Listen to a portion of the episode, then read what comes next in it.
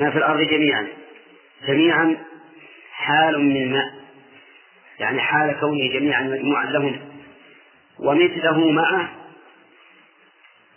أي مثل ما في الأرض جميعا من أولها إلى آخرها لافتدوا به من سوء العذاب يوم القيامة. لافتدوا به أي دفعوه فداء. يفتنون به أنفسهم من عذاب الله عز وجل. ولكن متى يكون هذا؟ يكون هذا يوم, يوم القيامة. يتمنى هؤلاء أن يكون لهم ما في الأرض جميعا ومثله معه ليدفعوا عنهم العذاب ولكن لا يحصل. وقد طلب منهم في الدنيا ما هو أهون من ذلك. ما الذي طلب منهم؟ أن يعبدوا الله وحده لا شريك له وأن يقوموا بشريعته. وهو سهل. لكنهم والعياذ بالله استكبروا. لافتدوا به من سوء من سوء العذاب يوم القيامة. أي من العذاب السيء الذي ليس له نظير في الدنيا. ولا ولا يمكن أن يضبطه الذهن بتخيل. لأنه كما أن في الجنة ما لا عين رأت ولا أذن سمعت ولا خطر على قلب بشر من النعيم فكذلك ما في النار من العذاب. وقوله يوم القيامة هو اليوم الذي يبعث فيه الناس. وسمي يوم القيامة لأمور ثلاثة أولا أن الناس يقومون فيه لرب العالمين. كما قال تعالى يوم يقوم الناس لرب العالمين. والثاني أنه يقام فيه العدل. كما قال تعالى ونضع الموازين القسط ليوم القيامة.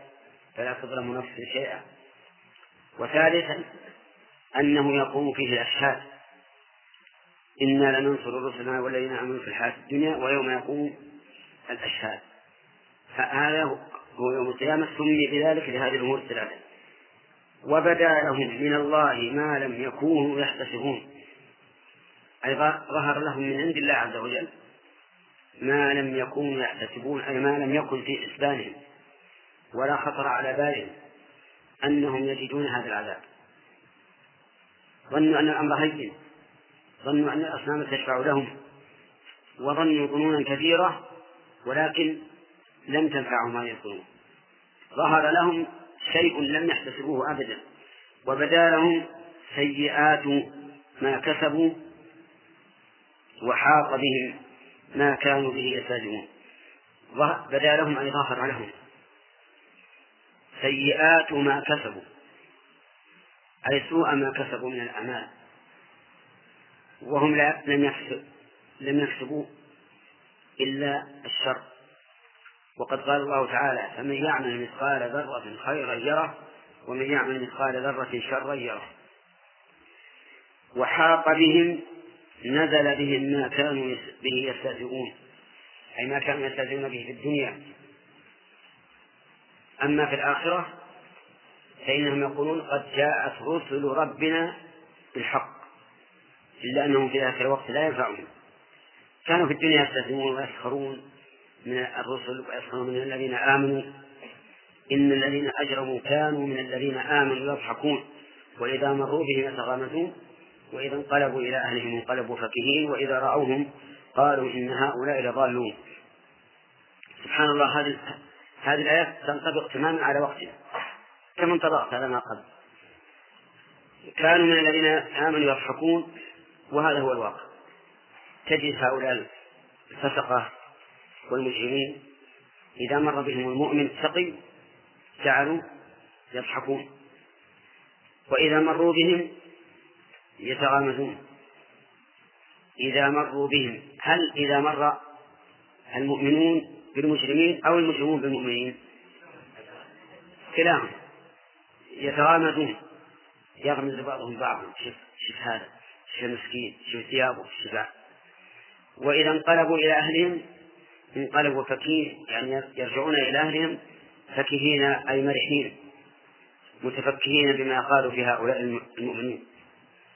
وإذا رأوهم قالوا إن هؤلاء لضالون. الفاعل في رأوهم المجرمون إذا رأى الذين أجرموا هؤلاء المؤمنين قالوا إن هؤلاء لضالون تائهون. نعم. وهذا هو الواقع حتى في الوقت الحاضر. إذا رأوا المتدين قال قال هذا متخلف هذا رجل. نعم. أو هذا أصولي يعني متشددا وما أشبه ذلك. ثم قال عز وجل فاليوم الذين آمنوا من الكفار يضحكون. في يوم القيامة تحصل الضحكة من المؤمنين على الكافرين. وهذه الضحكة ليس بعدها بكاء. أما ضحكة أولئك فبعدها البكاء والألم والحسرة. على الأرائك ينظرون ينظرون ما أنعم الله به عليهم وينظرون ما عذب الله به هؤلاء. هل ثوب الكفار ما كانوا يفعلون؟ فهؤلاء المجرمون يبدو لهم يوم القيامة ما كانوا يستهزئون به من شريعة الله وجزاء الله وما أشبه ذلك. وقد كانوا يسخرون بالرسول عليه الصلاة والسلام وبما وعد به من النعيم وبما وعد به من العذاب. ويقولون يا محمد إن كنت صادقا أننا سنلقى هذا فليكن لك أنت. ليكن لك أنت. كدر الأرض يا نبي. اجعل الرياض مثالا نخيلا وما أشبه ذلك. نرجع الآن إلى كلام المؤلف رحمه الله. يقول قل اللهم بمعنى يا الله. كيف؟ وإذا ذكر الله وحده اشمأزت قلوب الذين لا يؤمنون بالآخرة. إذا ذكر الله وحده أي دون آلهتهم اشمأزت قلوب الذين لا يؤمنون بالآخرة. اشمأزت يقول نفرت وانقبضت. فتنفر ولا تقبل الحق. وتنقبض ولا تنشرح للحق قلوب الذين لا يؤمنون بالآخرة. أي لا يقرون بها ولا يعترفون بها لأنهم قالوا ما هي إلا حياتنا الدنيا نموت ونحيا وما يهلكنا إلا الدهر. قال الله تعالى وما لهم بذلك من سنهم إلا يظنون الذين لا يؤمنون في الآخرة ولو أنهم آمنوا بالآخرة لعملوا لها ولكانوا إذا ذكر الله وحده استبشروا وفرحوا. وإذا ذكر الذين من دونه أي الأصنام إذا هم يستبشرون. إذا ذكرت الأصنام بالثناء والمدح استبشروا. ولهذا يروى عن النبي صلى الله عليه وسلم أنه قرأ أفرأيتم اللات والعزى ومناة الثالثة الأخرى؟ تلك الغرانيق العلا وإن شفاعتهن لترتجى ألقاها الشيطان في قراءة النبي صلى الله عليه وآله وسلم.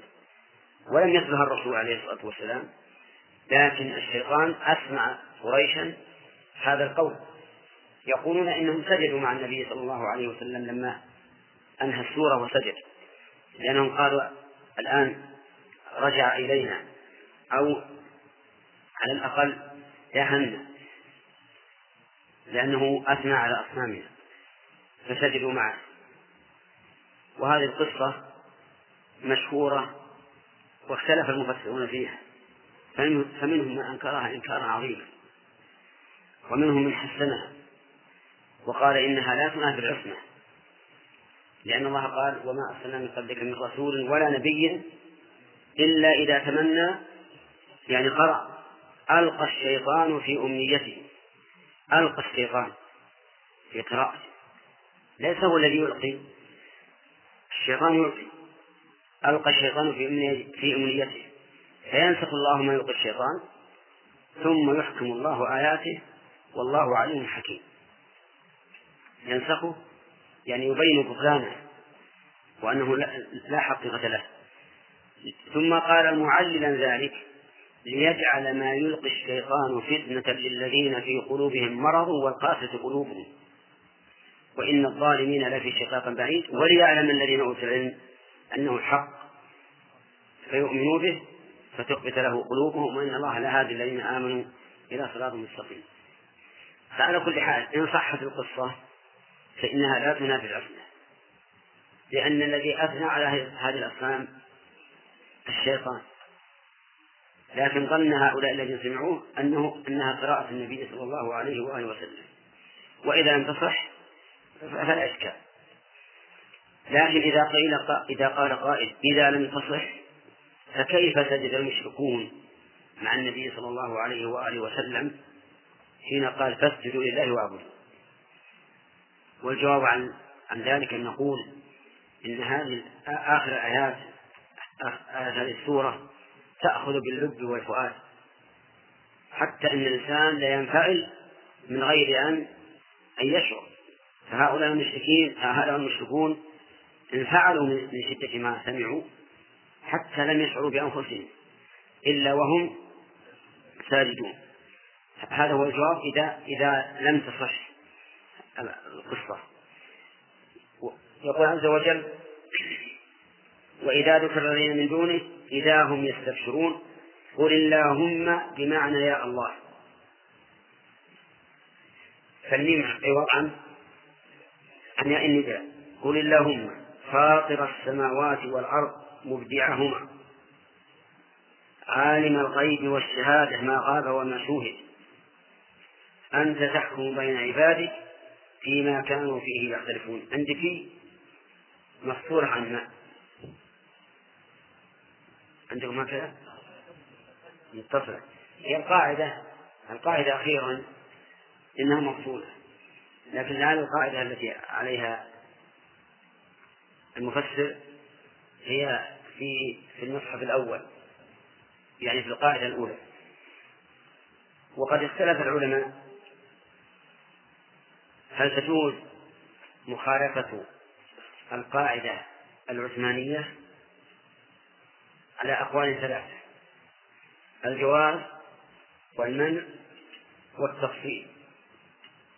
التفصيل بين أن يكتب للصبي وأن يكتب للبالغ.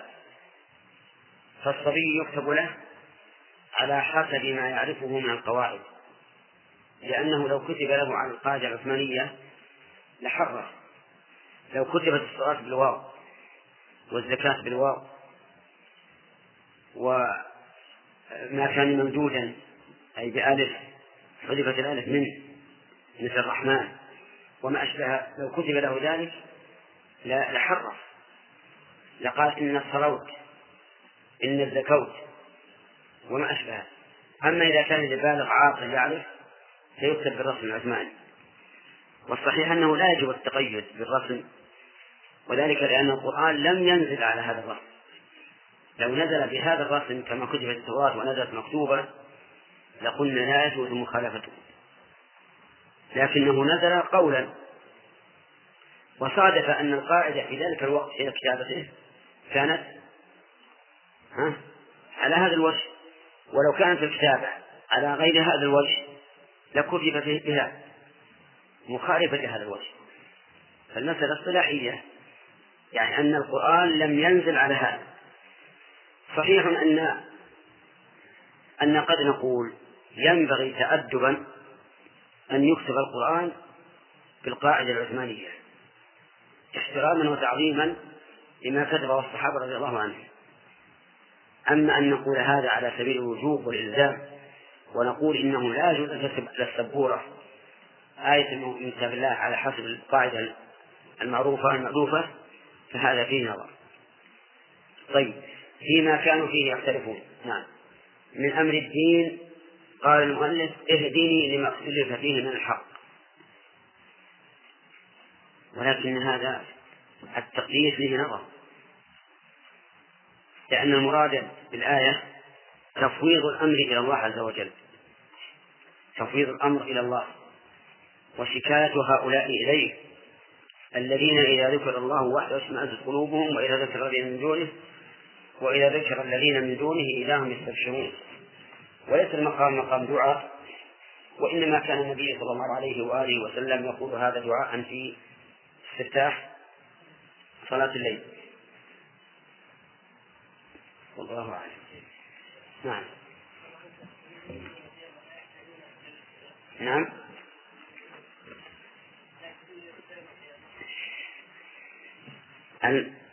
المؤمنون يوم القيامة يسيرون عليهم.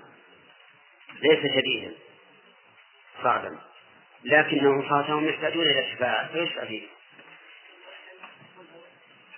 لا. لا لأنه ورد في آيات أخرى كفروا. نعم.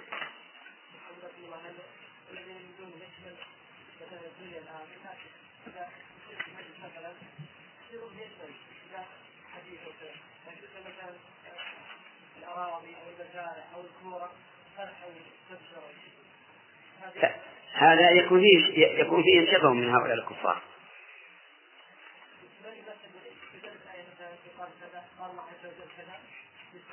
لا يقال فيهم شبه فيهم شبه ممن قال الله فيهم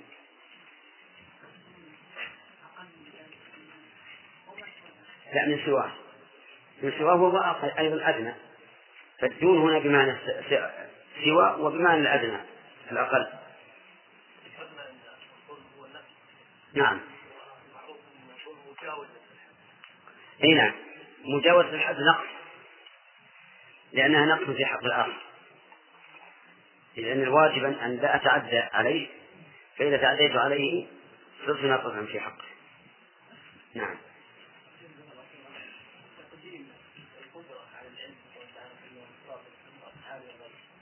كيف كيف؟ نعم. هي الخلق والإيجاد قبل العلم بما فيه. فطرهما ثم علم بما فيه. نعم. إيش؟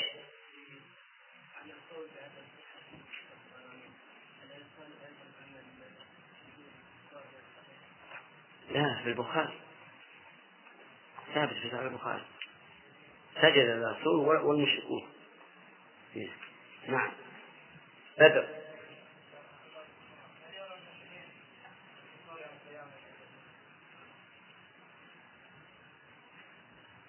يرونهم. ويتخاصمون معهم.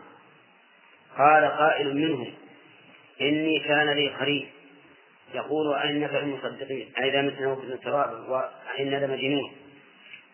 قال هل أنتم مطلعون؟ امشوا نتفرج فاطلع.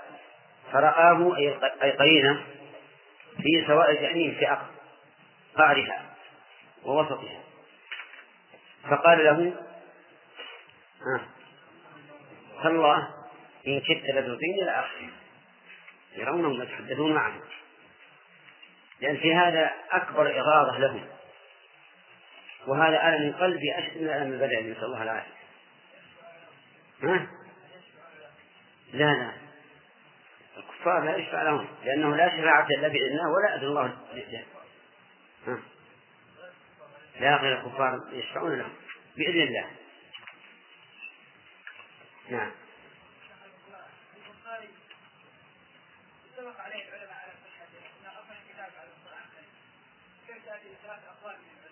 في؟ أي شيء. لا لا هو ما روى القصة البخاري. لا لا روى أن أن المشركين سجدوا معه.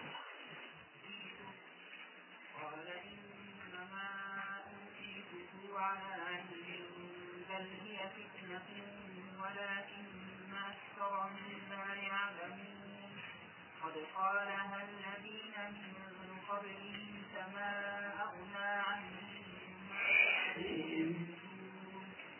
فأصابهم سيئات ما كسبوا والذين ظلموا من هؤلاء سيصيبهم سيئات ما كسبوا وما هم بمعجزين. أولم يعلموا أن الله يبسط الرزق لمن يشاء ويقدر. إن في ذلك لآيات لقوم أعوذ بالله من الشيطان الرجيم. نأخذ الفوائد فيما سبق.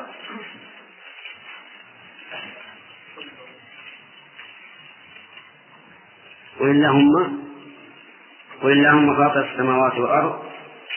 عالم الغيب والشهادة. أنت تحكم بين عبادك فيما كانوا فيه يختلفون.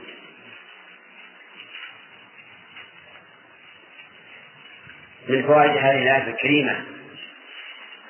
التوسل إلى الله سبحانه وتعالى بأفعاله كقوله قل اللهم فاطر السماوات والأرض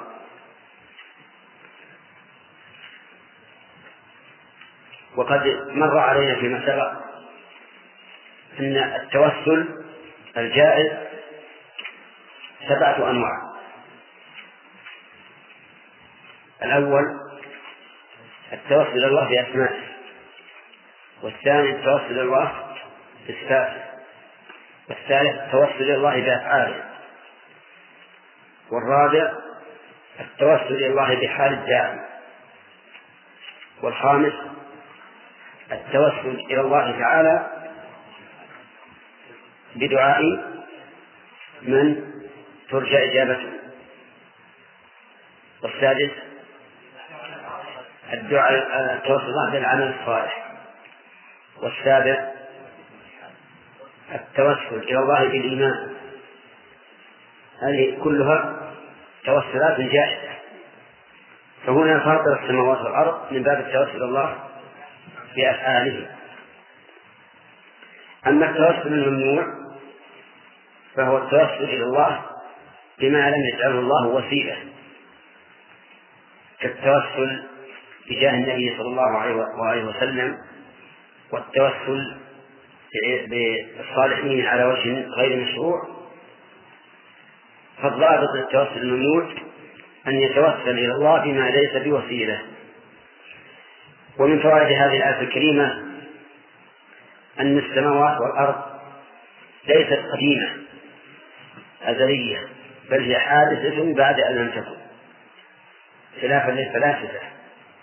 الذين قالوا بقدم العالم أو الأفلاك ومن فوائد الآية الكريمة إثبات علم الله سبحانه وتعالى بل إثبات إحاطة علم الله بكل شيء.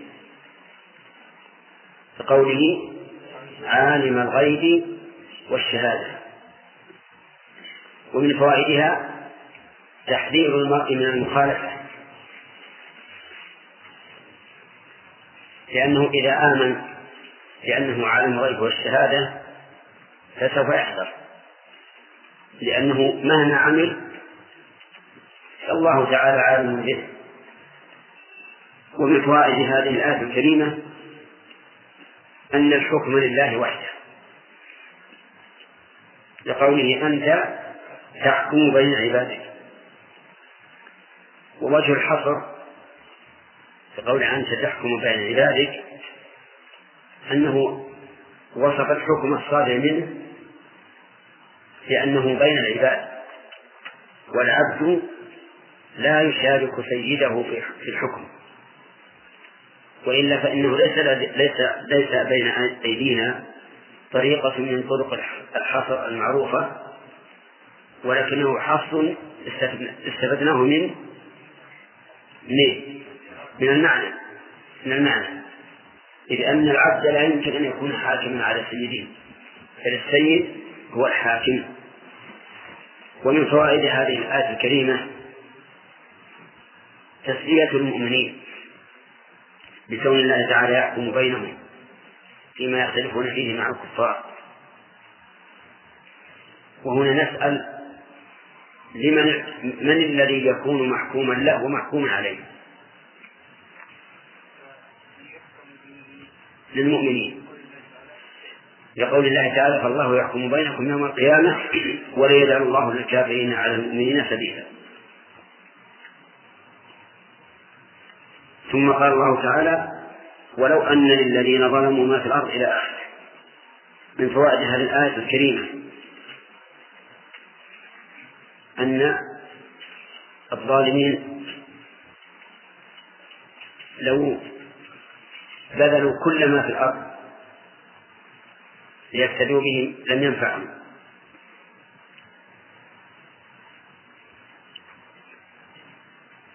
من أين يؤخذ؟ من قوله وبدا لهم من الله ما لم يكونوا يحتسبون. ومنها أن جميع ما في الدنيا يرخص عند العذاب حين يشاهده الظالم. كقوله افتدوا به من سوء عذاب يوم القيامة. ومن فوائدها التحذير من الظلم. لأن ذكر هذا يعني التحذير من من الظلم.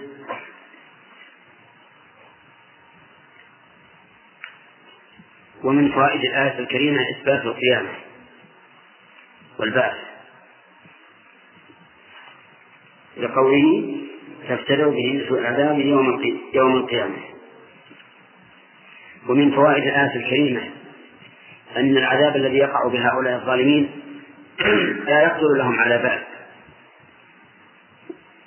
لقوله وبدأهم من الله ما لم يكونوا يحتسبون. ثم قال تعالى وبدأ لهم سيئات ما كسبوا وحاق بهم ما كانوا به يستهزئون. من فوائد هذه الآية الكريمة أن الجزاء من جنس العمل. كقول السيئات ما كسبوا. ومن فوائدها إثبات الكسب للعبد. فيكون فيه رد على على الجبرية الذين يقولون إن الإنسان مجبر على عمله. فنقول لهم بل الإنسان غير مجبر وعمله من كسبه. ومن فوائد هذه الآية الكريمة توبيخ هؤلاء المعذبين حيث نزل بهم ما كانوا فيه يستهزئون. وقد قال الله تعالى أفسحر أنه يقال لهم أفسحر هذا أم أنتم لا تبصرون؟ لأنهم كانوا في الدنيا يسخرون بمن جاء بهذا النبأ ويقولون إنه سحر. فيوبخون يوم القيامة يقال لهم أفسحر هذا أم أنتم لا تبصرون؟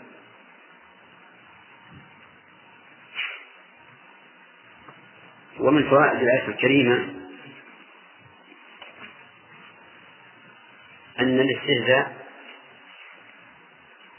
في الله تعالى وآياته سبب للعذاب وهو كفر مخرج عن الملة. لقول الله تعالى قل أب الله وآياته ورسوله كنتم تستهزئون لا تعتذروا قد كفرتم بعد إيمانكم. وعلى هذا ينبغي أن يلحق هذا بالنكاح والطلاق والرجعة والعتق لأن هزله جد وهو أمر لا خلاف فيه بين العلماء أن من قال قولا يستهزئ به في دين الله فإنه يكفر. ثم قال وهو الدرس الجديد فإذا مس الإنسان ضر دعانا. ثم إذا خولناه نعمة منا قال إنما أوتيته على علم. إذا مس الإنسان أي أصابه. والمراد بالإنسان هنا الجنس. وقيل المراد به الكافر. فأما من قال المراد به الجنس وأنه شامل للمؤمن والكافر قال إن هذا هو طبيعة الإنسان. وأن المؤمن الذي يعترف لله بالنعم ويشكرها هذا خارج عن طبيعة الإنسان.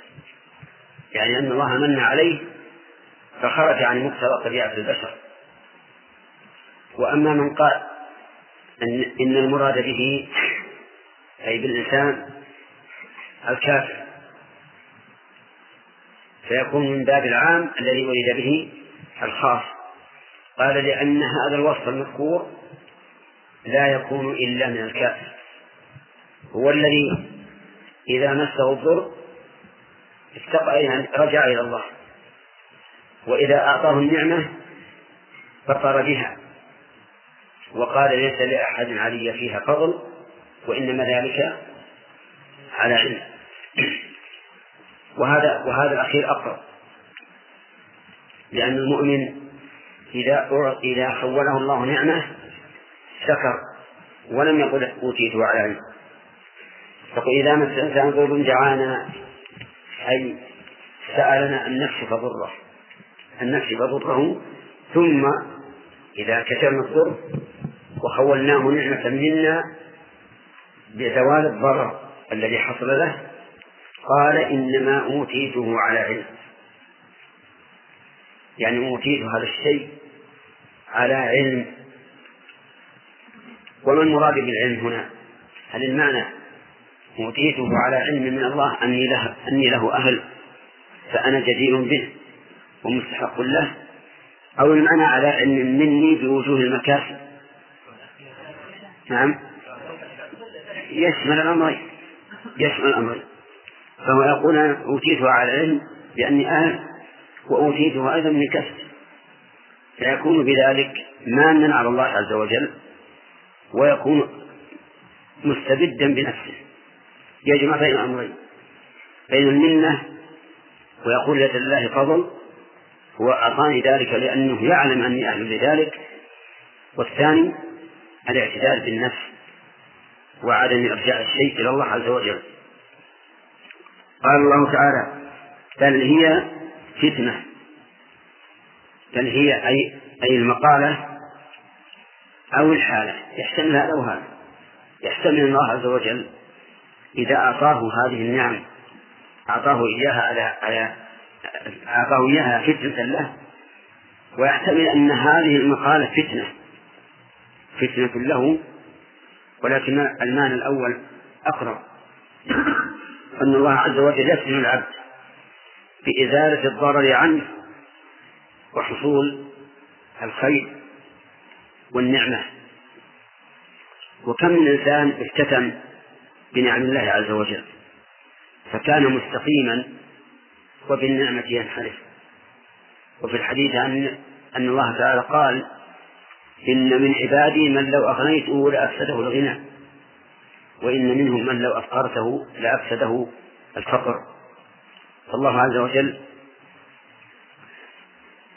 على كل شيء قدير وقد يختار لعبده ما هو أنفع من حيث لا يشعر.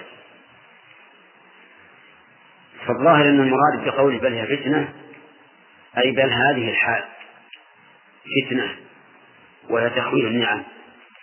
وقد قال سليمان عليه الصلاة والسلام هذا من فضل ربي ليبلوني أأشكر أم أكفر. ولكن أكثرهم لا يعلمون. الاستدراك هنا يعني أن هؤلاء الذين غمروا بنعمة الله غفلوا عن عن المنعم بها وعن مفتيها ومريها. فكانوا لا يعلمون شكر هذا المنعم وكانوا لا يعلمون أيضا أنها فتنة. بل يأخذ الإنسان النعم على أنها أمر ماشي وأمر طبيعي ويغفل عن أن الله تعالى يمتحنه بها. قد قالها الذين من قبلهم. قد قالها الضمير يعود على على قوله على قوله إنما أوتيته على علم عندي. على علم. قد قالها الذين من قبلهم مثل قارئ قال إنما أوتيته على علم عندي. قال الله تعالى أولم يعلم أن الله قد أهلك من القرون؟ من هو أشد منه قوة وأكثر جمعا؟ قد قالها الذين من قبلهم فما أغنى عنهم ما كانوا يكسبون. ما هذه نافية؟ وأغنى بمعنى دفع دفع عنهم ما كانوا يكسبون. أي لم يغني عنهم ما كسبوا شيئا من عذاب الله. وهكذا النعم لا تغني من افتخر بها وغفل بها عن طاعة الله شيئا. ألم تروا إلى عاد؟ استكبروا في الأرض وقالوا من أشد منا قوة؟ لأن الله أعطاهم قوة عظيمة. قال الله تعالى أولم يروا أن الله الذي خلقهم هو أشد منهم قوة وكانوا بآياتنا يجحدون. فأرسلنا عليهم ريحا صرصرا في أيام نحسات وتأملوا كيف عذب هؤلاء بالريح وهي ألطف شيء. ألطف شيء هي الريح. فعذبوا بها انتقاما منهم حين قالوا من أشد منا قوة؟ يعني لم لم يهلكوا بالصواعق ولا بالحاصب من السماء وإنما أهلكوا بهذه الريح اللطيفة حتى إنهم لما رأوا ما جاءت به هذه الريح من وحملته من الجمال قالوا هذا عارض ممطرنا فقال الله تعالى بل هو ما استعجلتم به ريح فيها عذاب عليم تدمر كل شيء بأمر ربها يقول عز وجل فما أغناهم ما كانوا يكسبون فأصابهم سيئات ما كسبوا. أصابهم سيئات ما كسبوا يعني أصابهم جزاء السيئات. لكنه جعل الجزاء سماه سيئات لأن السيئات سببه وليتبين بذلك أن الجزاء على قدر العمل. لا يختلف. فكأنه هو نفس العمل. ما كسبوا فأصابهم سيئات ما كسبوا. والذين ظلموا من هؤلاء سيصيبهم سيئات ما كسبوا. الواو في قوله والذين ظلموا استئنافية والذين مبتدأ وجملة سيصيبهم خبر والذين ظلموا من هؤلاء سيصيبهم سيئات ما كسبوا كما أصاب من قبل من قبلهم. وما هم بمعجزين. ما؟ نافية. وهل هي حجازية أو تميمية الواقع أنه ليس في اللفظ ما يدل على هذا ولا على هذا. ولكن القرآن بلغة قريش بدليل قوله تعالى ما هذا بشرا إن هذا إلا ملك كريم. وعلى هذا فتحمل ما كلما جاء على أنها حجازية ولكن كيف نعربها في مثل هذا التركيب؟ وما هم بمعجزين؟ نقول هم اسمها. والباء حرف جر زائد. ومعجزين خبرها. منصوب بياء مقدرة محل الياء الموجودة. لأن الياء الموجودة علامة الجر وليست علامة النصب. علامة الجر بإيش؟ في حرف الجر الزائد الباء. فجعلنا العمل للظاهر وهو الباء. أما المحل فقدرناه تقديرا. وعلى هذا يكون منصوب بياء مقدرة بدلا بدل الياء التي عمل فيها حرف جر الزائد. وقول بالمنزلين اسم فاعل من عجز ولا من أعجز؟ من أعجز. يعني لن يعجز الله عز وجل فلا يستطيع أن يعاقبهم. بل عقوبتهم أمر هين على الله عز وجل. رحمك الله. أولم أولم يعلموا أن الله يبسط الرزق لمن يشاء ويقدر إن في ذلك لآيات لقوم يؤمنون. الهمزة هنا الاستفهام والواو حرف عطف والمعطوف عليه.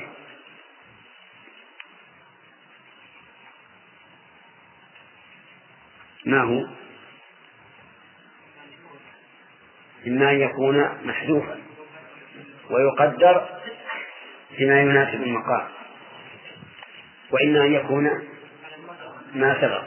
فتكون فإذا قلنا أنه ما سبق كانت الهمزة في تقدير التأخير عن حرف العطف. والتقدير وألم يعلم. وإذا قلنا بالأول صارت الهمزة داخلة داخلة على محذوف تقديره أجهل. ولم يعلم ولم يعلموا أولم يعلموا أن الله يبسط الرزق. يبسط يعني يوسع. والرزق العطاء لمن يشاء ويقدر. لمن يشاء أن يصدعه له. امتحانا لهذا الشخص الذي بسط له. ويقدر يعني يضيق. امتحانا امتحانا أيضا. لأن الضيق فيه امتحان والسعة فيها امتحان. لكن الغالب عند الناس في العرف أن الضيق يسمى ابتلاء أي بلاء.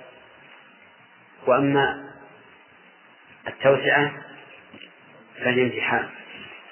مع أن الابتلاء بمعنى الامتحان فإن الإنسان يبتلى في فيما يبتلى به ليمتحنه الله عز وجل هل يصبر أو أو يتضجر؟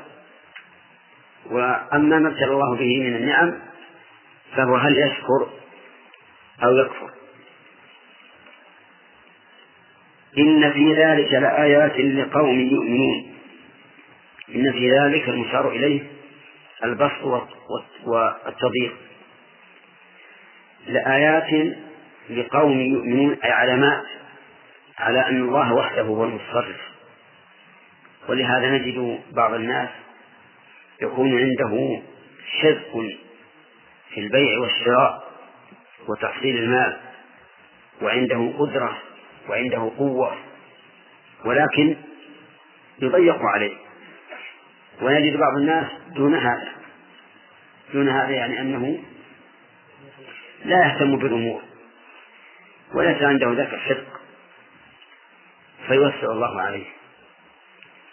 وهذا يدل وهذا يدل على أن الله عز وجل هو المتصرف في عباده يوسع على هذا ويقدر على هذا.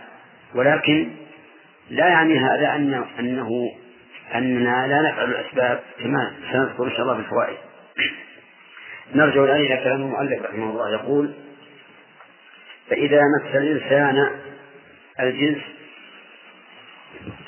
نعم إيش؟ كيف ما قرأنا؟ ما شرحناه؟ خلاص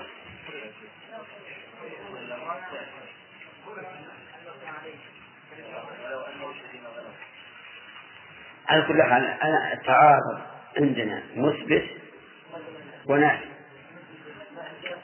فالمثبت مقدم على الناس. نعم.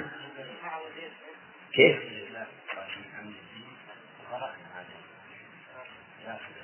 لا وفي أيضا بين أخرى أن أن قلت لكم إن قوله ويهديني ما اختلف فيما حق بإذن هذا لا, لا دليل عليه. وإنما يقوله في استفتاء صلاة الليل نعم.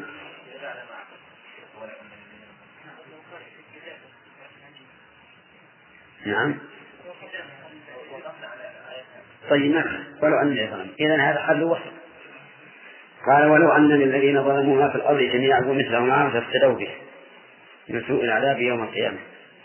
لو أن للذين ظلموا المؤلف لم يفسرها ولم يبين ولكن بين لنا تفسير أنها تشمل تحتمل الظلم الأكبر وهو الشرك والأصغر وهو ما دونه ولكن يظهر الله أعلم أن المراد بها الأكبر.